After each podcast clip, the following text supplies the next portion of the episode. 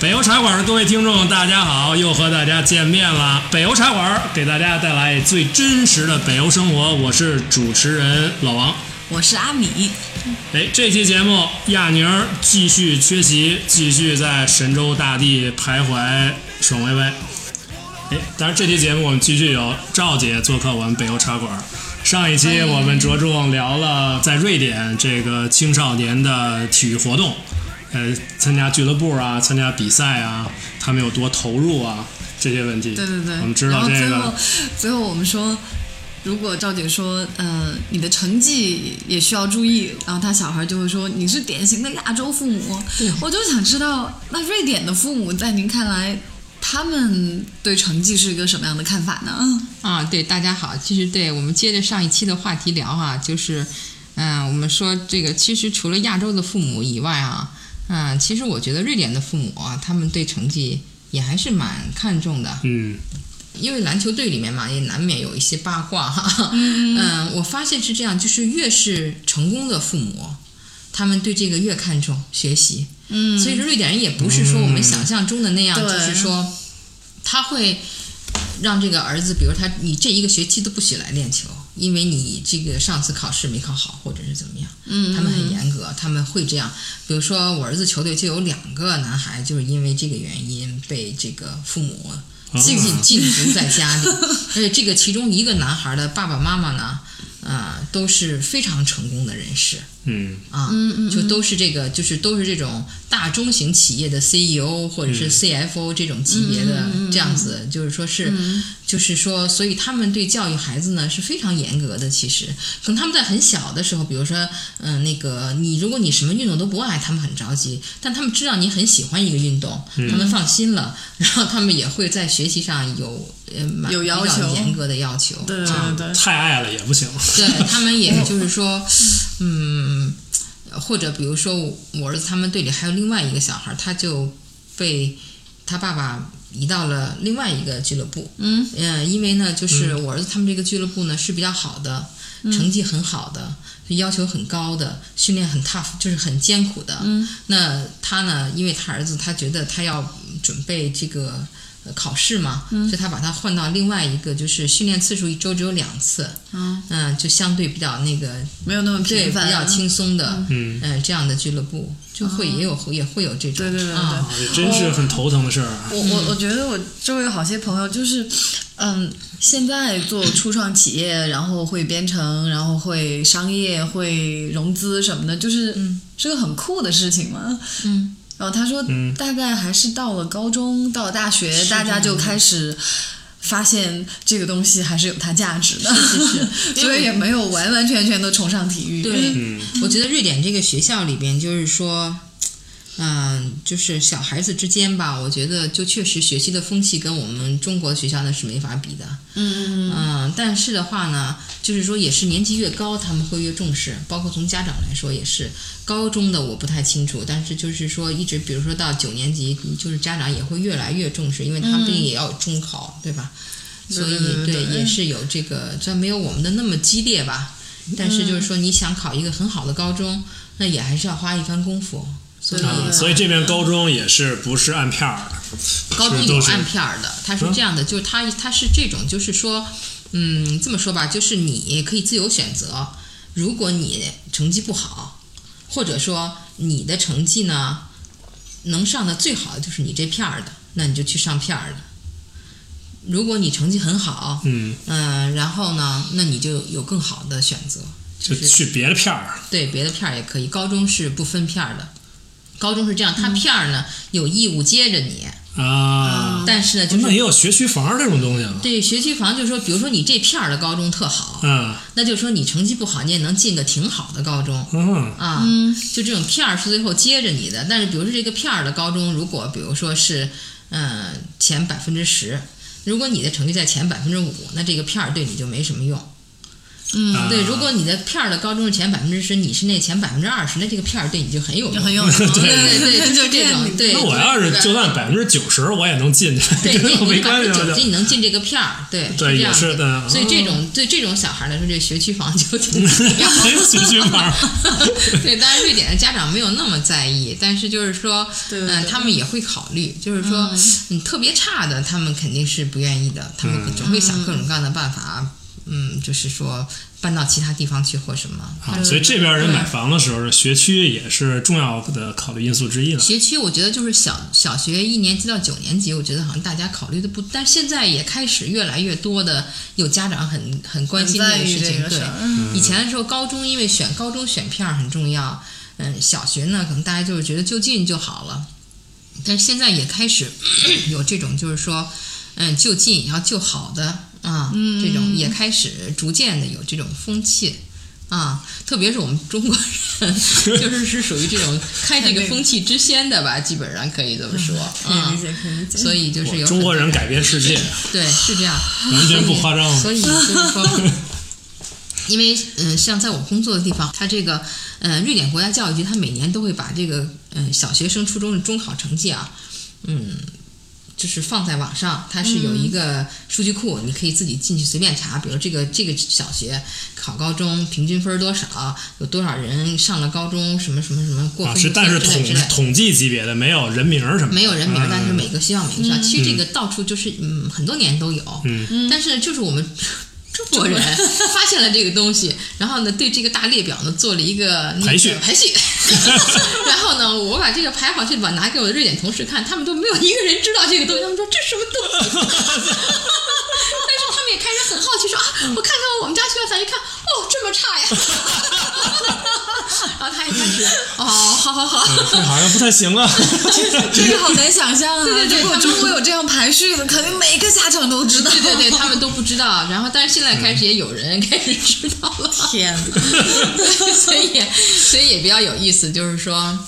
嗯，反正我觉得是就是、嗯怎么说呢？瑞典这个教育现在这个教育质量是连年下降嘛？怎么说呢？感觉他们首先教师的呃收入很低，对教师收入很低，而且教师呢对这个学生没有权威，我觉得这个是，哦我觉得这这个是是很比大较的问题嗯严重的一个问题。对，所以的话就是说，呃，瑞典的学生，而且我感觉就是说，因为就是说瑞典对孩子比较宽松嘛，嗯就说这个呢，我也觉得其实有利有弊了。就是说好处，当然就是我们说的，他给孩子一个充分的自信，就让他觉得就是生活的环境比较比较轻松啊，就他能嗯够有一个自由的发展。嗯、但是呢，缺点就是说，嗯、我个人感觉就是说，瑞典的小孩儿呢，嗯、他们做事情比较容易放弃。嗯嗯，因为就是说环境很宽松，嗯没有人逼着你要去做什么事情。他有的时候他并不知道他自己的这个能力到底有多对大，他的就很极限容易在就哪儿放松嗯放弃了。所以我前一阵子看了一个报道，就是说这瑞典的他的这个，你们知道这个披萨这个成绩，你们知道吗？就是这个嗯全世界的，就是发达国家的，呃，九年级就初三的学生的阅读水平嗯和数学等等，就是这些测试，我们中国现在很厉害了，上海，嗯呃，瑞典它就是每年都在下降，每年都在下降。嗯，然后但是芬兰呢，就是相当于是瑞典的邻国了，但它就是一直保持着不错的一个成绩。嗯，呃，这样瑞典这边有一个教授呢，他就是想搞清楚，就是这两个国家其实在各方面都很有可比性。对对对，就说为什么会出现这种情况？他呢就随便从一个学校找了两个瑞典的孩子，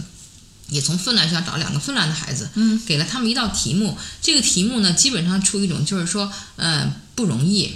但是绝对不是说难的够不着，就是稍微需要努力一下。稍微跳一下，哎，就把这个题目给了他们，说下一个礼拜呢来看你们做的怎么样。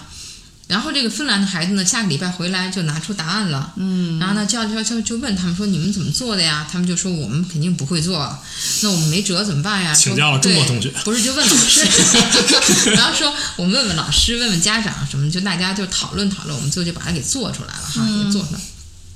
这两个瑞典孩子呢就没有做出来。嗯，后来这个教授就问说：“你们为什么没做出来？你们有没有？你们是不会吗？”他们说：“我们是不会。”不会说呢，你有没有比如说找人讨论？嗯他说：“我们为什么要这么做呢？这样多累呀、然后说那个就很容易的就放，就是他没有那种就是说，呃，我要去努力的去把这事情做出来。嗯嗯嗯他就是说我做不出来，so what，没关系啊，我没有任务对奖我没有，我没关系，我做不出来，我老师还会说啊，你很不错 呀，你有一把力就就是说他们就是这种，我觉得他在这种状态下待的久了，他没有这种就是说，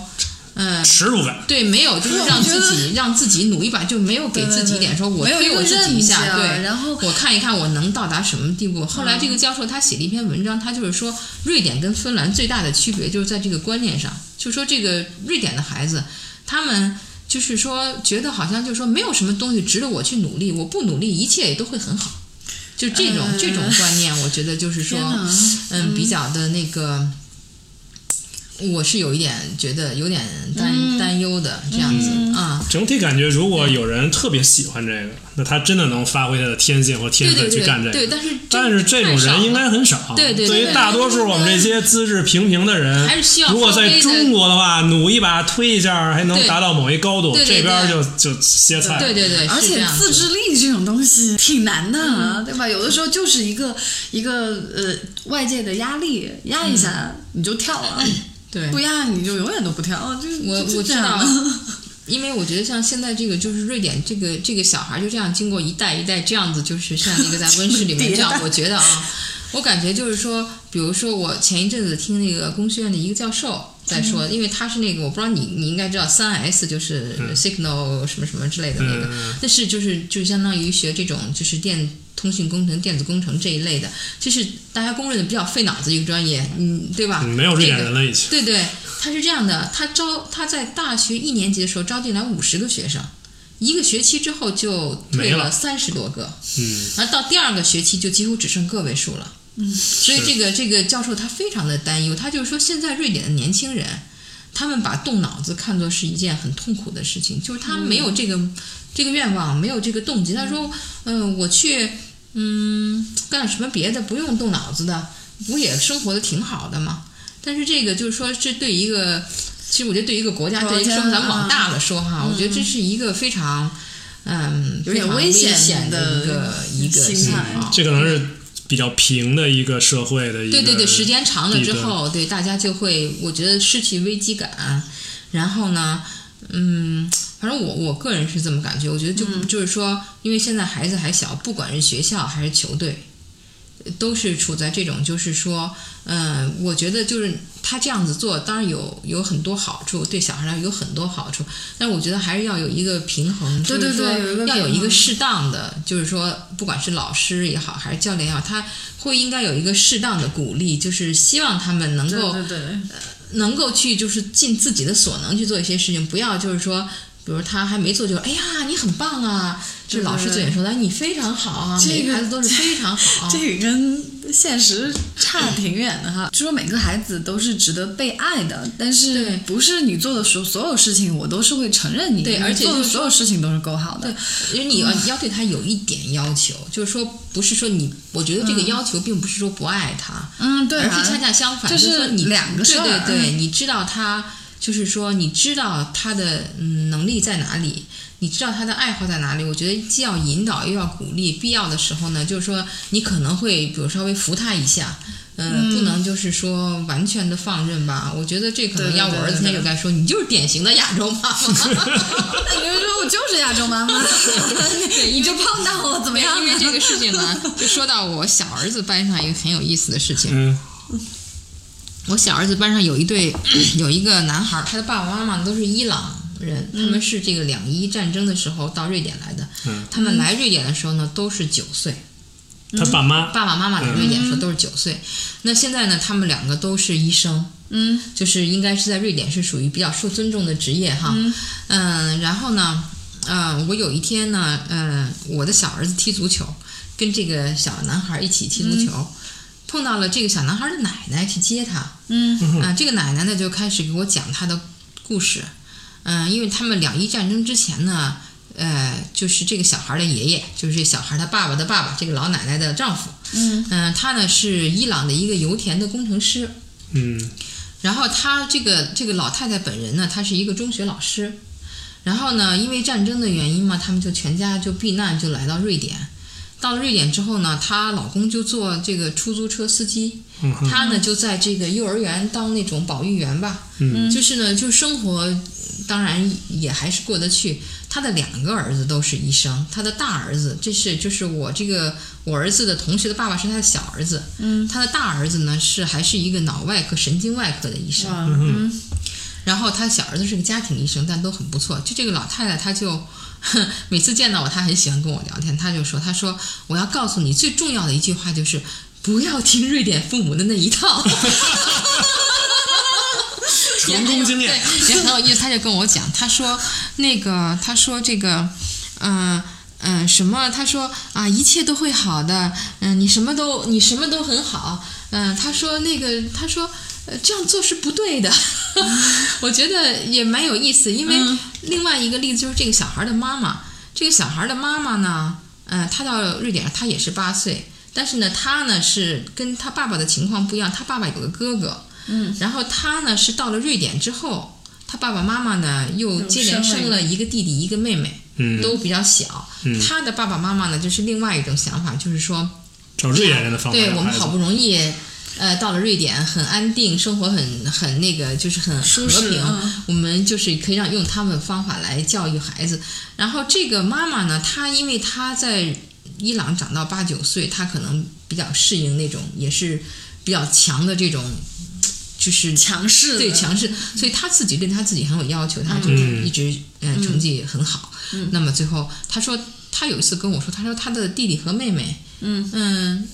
弟弟今年已经三十岁了，还没有工作嗯啊，妹妹的话呢，也是就是时不常就跑回家去到他妈妈那儿去那个什么。蹭那重两他弟弟天前两天呢，大概呃不是前两天，半年前吧，嗯，才自己买了房子，还是他资助他的。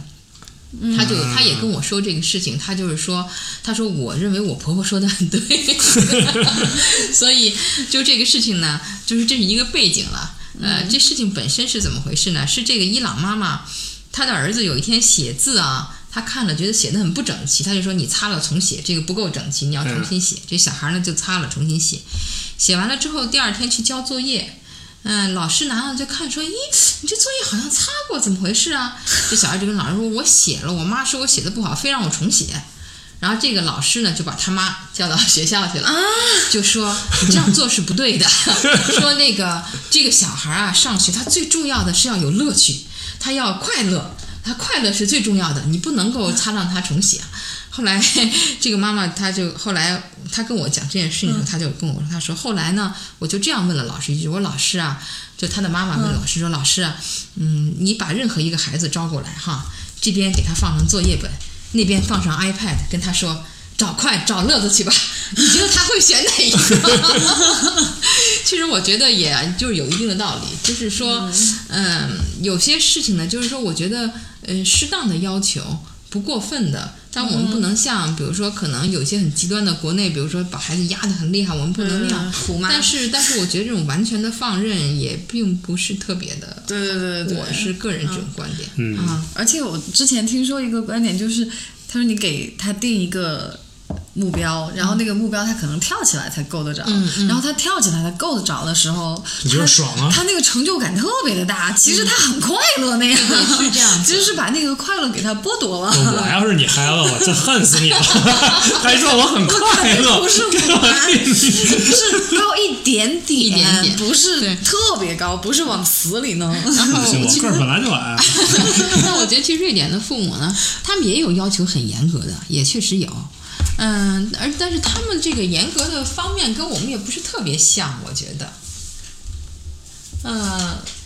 所以就是说，比如说他们对这个孩子的言行举止啊、行为举止，他要求比较严格。因为我觉得我们中国的妈妈哈，呃包括我在 内，可能是对这个孩子检讨一下，就是说对这个，比如说技能方面，这个要求呢会比较具体的比较高，比如说你得会干这个呀，你得怎么样啊，你学你得有一定的学习成绩啊，你作业要写得清楚啊，嗯嗯、但是瑞典的父母呢，我感觉他们就是说，呃，对小孩的这种行为举止、待人接物要求非常严格，嗯嗯譬如呢，对譬如呢，对你，比如说我我的儿子的小朋友到我们家来吃饭，吃完饭他一定是自己把那个盘子里面的那个剩下的饭刮到那个垃垃圾桶里面，嗯把盘子放到水池里。嗯然后呢，他就是说在，比如说，呃，如果我的儿子去他们家玩，那么在你走之前，他们一定是全家站在门口跟你说再见，嗯谢谢你来，嗯、我们下次再一起玩，或者就是说他们是这种，就是在这方面，嗯 我觉得他们的就是这种礼仪礼仪方面、家教方面，我觉得就是说，好像比我们要严格一些。我们我觉得，嗯，比如说。 有一件事情不知道是不是应该说，但是挺应该应该就是说，比如说那个小朋友经常到我们家来玩，想他妈妈就教给他，如果你到别人家， 如果你想放屁的话，你一定要到厕所里去， 不可以在别人家的客厅里放屁。这个这个是很，这个是很西方的，对对对，你知道吗？在在在大概十十九世纪左右的法国，他们有一套社交法则，嗯其中绅士法则之一就是，一旦在我们一个宴席场合有女士放屁的话，作为一个绅士，一定要站起来说：“这是我放的。” 所以，在一个宴会里，这样有奇怪的场景，突然有人放了一个屁，这时候马上有六七个绅士站起来，同时说：“这是我放，我放的。”但就我就你就会觉得很有意思，因为这小孩儿呢，他也他就他不认为这是什么尴尬或什么，他会很自然跟嗯我、跟我说，我要去厕所，我并不是想那什么，我不要 去，他会跟 你太可爱了讲，他就这样他说这个我只是要去放个屁。 就像这种，我觉得我们的话就是说，很少会对自己的孩子，我们可能说你要偷偷的憋回去。所以，所以我觉得就是说，你看他们这种，就是包括比如在公共场所不能大声喧哗，这个啊我也这个看到肯很定多的妈妈这，个他们肯定非常的严格。我觉得我们呢，有的时候可能就会在这些方面会疏忽一点。对对对有时候我也在想，就是说，我不知道这两种要求啊，其实哪一种对孩子将来的发展，当然呃更更有，我觉这得我觉也得社交礼仪的话，嗯可能还是更绅士的那也对很种，对对，我觉得也很重要。对对对对， 我这反映我们一种功德跟私德。我感觉中对对对在我们中国人来说，我们通常很不讲究功德，就个有一点人什么就有有一一句话点怎么说？俗话说。每人各扫门前雪啊个人对对对对对对这种，对对但对是但是很讲究私德，对对对，就我们自个人己个人的修养啊身呀什么，包括我们对对家里人也包括，对所以这是一种延伸，很有意这思，个文化差异啊很，有意思。这对对种对放屁的这个， 太棒了这！个事儿，我觉得其实我当时我还是蛮受教育的， 因为我觉得，对，其实我觉得你有了小孩儿呢，嗯、就说孩子学习的过程，对我们家长来说也也是一一个个学学习习的的过过程程，说的太好，说对的对太好嗯对，，啊，对也对对比较有意思。 好，我觉得我们这期节目的时间差不多了，但是感觉对非常意犹未 精尽啊彩。然后我们下次一定要再请赵姐回哎来呦跟我们别继续聊这个关于瑞典的瑞典各种事 儿。哎，对青少年，对，不光青少年，各种事儿各各种事儿种八卦，各种有意思的东 西，非常有意思这一期。好，谢谢。好，那我们这期节目先到这儿。如果大家呃想收听更多北欧茶馆的节目，请到喜马拉雅 FM 去搜“北欧茶馆”，或者到 iPhone 手手机自带的播客里面找我们的节目，或者墙外的朋友可以到北欧茶馆点 com。对，还有我们的什么微博、知乎、公众号、然后一就众，搜北欧茶馆就好。对，基本就是这个意思。 非常谢谢大家，我们今天就到这谢谢大家收里，听好，再见。好，下期再见，拜拜。